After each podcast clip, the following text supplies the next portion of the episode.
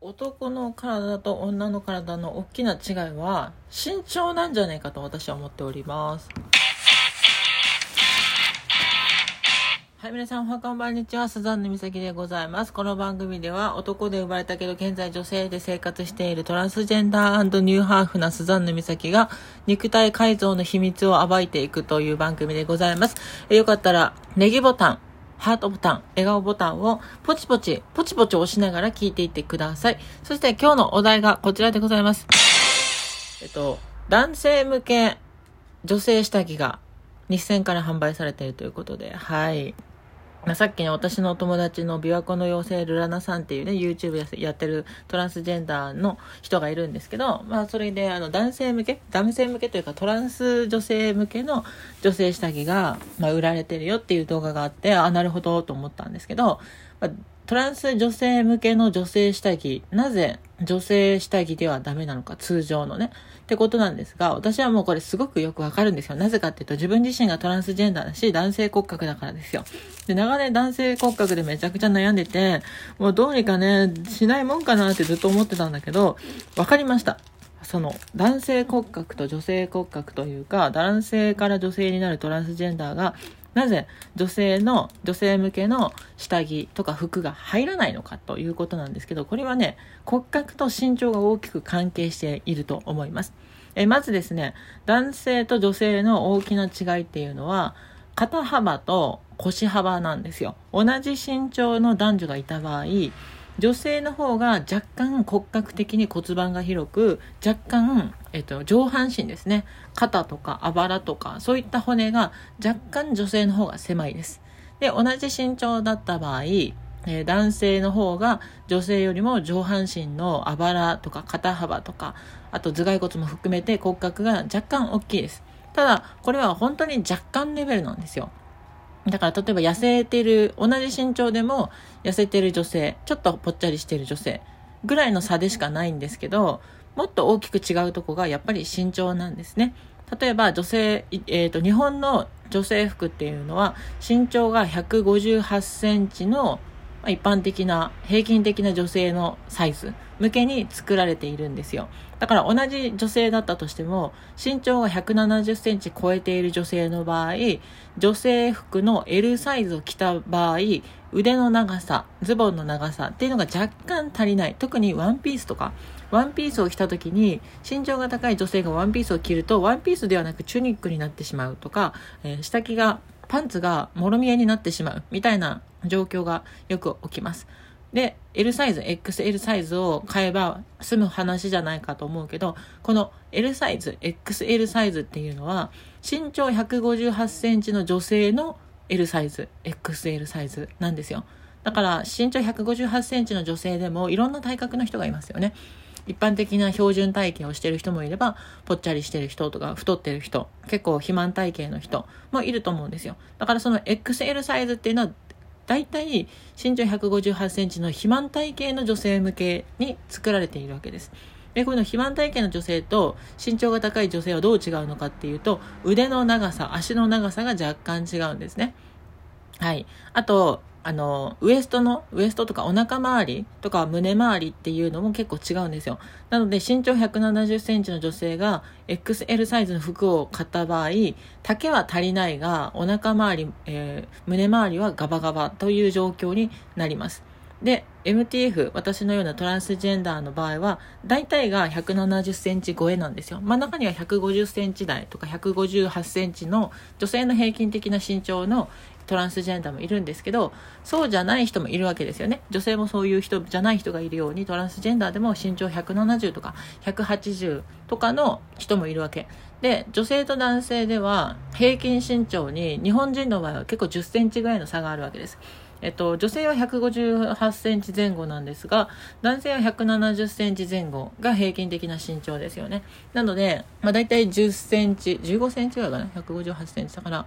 えっ、と、10何センチか。10何センチぐらいの身長の違いがあるんですけど、身長が10センチ高くなると、あの、手足の長さだったり、あと体重だったりがすごく変わってきます。骨格ももちろん変わってきます。なので、え身長170センチ前後の一般的な男性の身長まで育ったトランスジェンダーの MTF が女性の服を着ろうとなると、そういった骨格の問題で、えっ、ー、と、服が入らないっていう出来事が起きてしまうんですよ。で、すごく痩せれば入るって言葉あるんですけど、それは本当、モデル体型ぐらいに痩せないと入らないっていう状況になっちゃうんですよ。でもみんながみんなモデル体型をしているわけではないですし、まあ、中にはちょっとぽっちゃりしている人もいるわけなんですよね。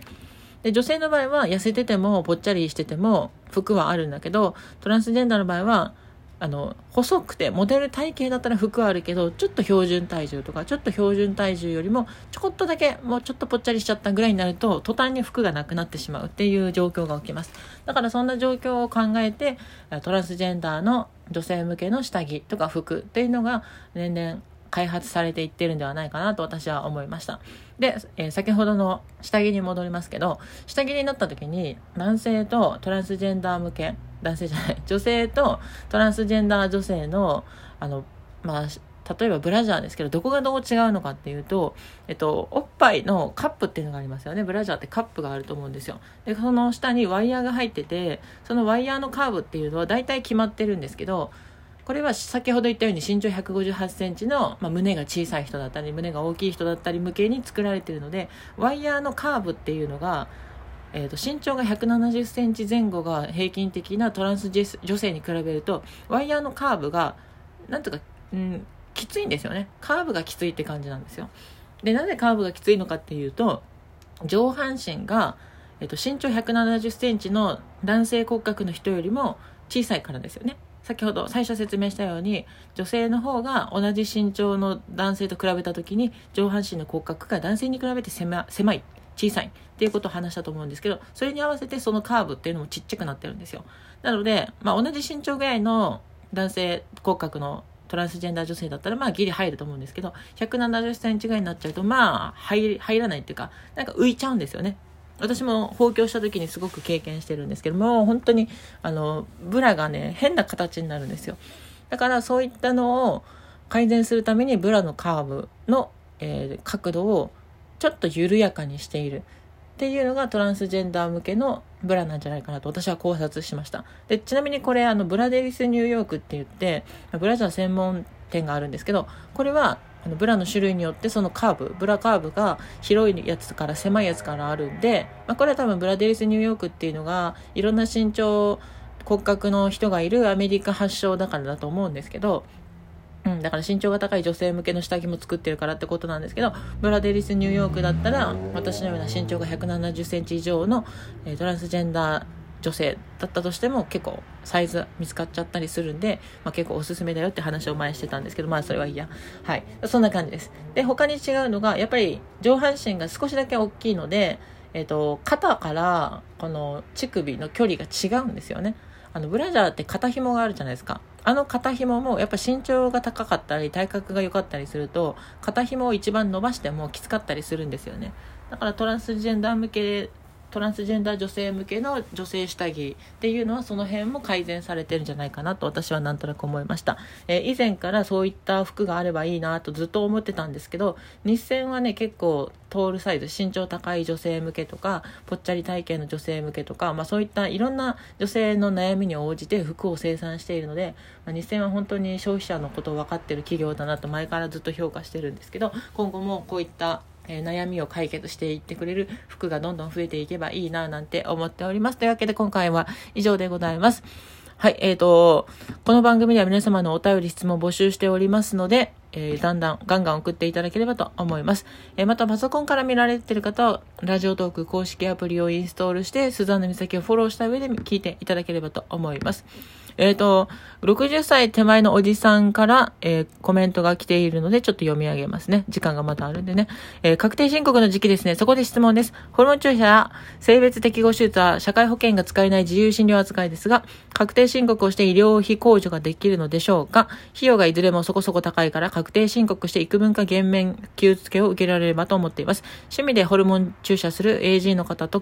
区分けするために GID 診察の診断書は取得は必要かもしれませんが、ということで、はい、ご連絡ありがとうございました。えっとね、私経験ありますけど、確定申告してるんで経験ありますけど、自由診療は、そのトランスジェンダーとか関係なく、自由診療の医療費は、あの、医療費控除の対象にはなりません。残念ながら。だから、例えば、えっ、と、顔の整形とか、えっ、と、歯の歯列矯正とか、なんかレ、ーシックして視力回復とか、そういったのはね、なんかね、あんまならないですよね。高額医療費控除みたいなのあるのかななんかなかった気がするんだよな。そして、えっ、ー、と、趣味で女装女性ホルモンしている AG っていうのは、まあ、トランスベシタイトだったっけなんかよくわかんないけど、違う、オートガイネフィリアか。オートガイネフィリアの人と区別するためにって言ってますけど、あの、区別しないです。税制上はどこも区別しないし、保険適用も区別しないので、あの、トランスジェンダーの人で GID 診断書があったとしても保険適用にはならないので、区別されないですね。だから全部自由診療扱いになります。はい。まあ、ここら辺はね、多分しばらく法律変わらないんじゃないかなと思ってます。日本の闇ですね。というわけで今日この辺で終わりたいと思います。最後まで聞いていただきありがとうございました。バイバイ。あ、あ、For da.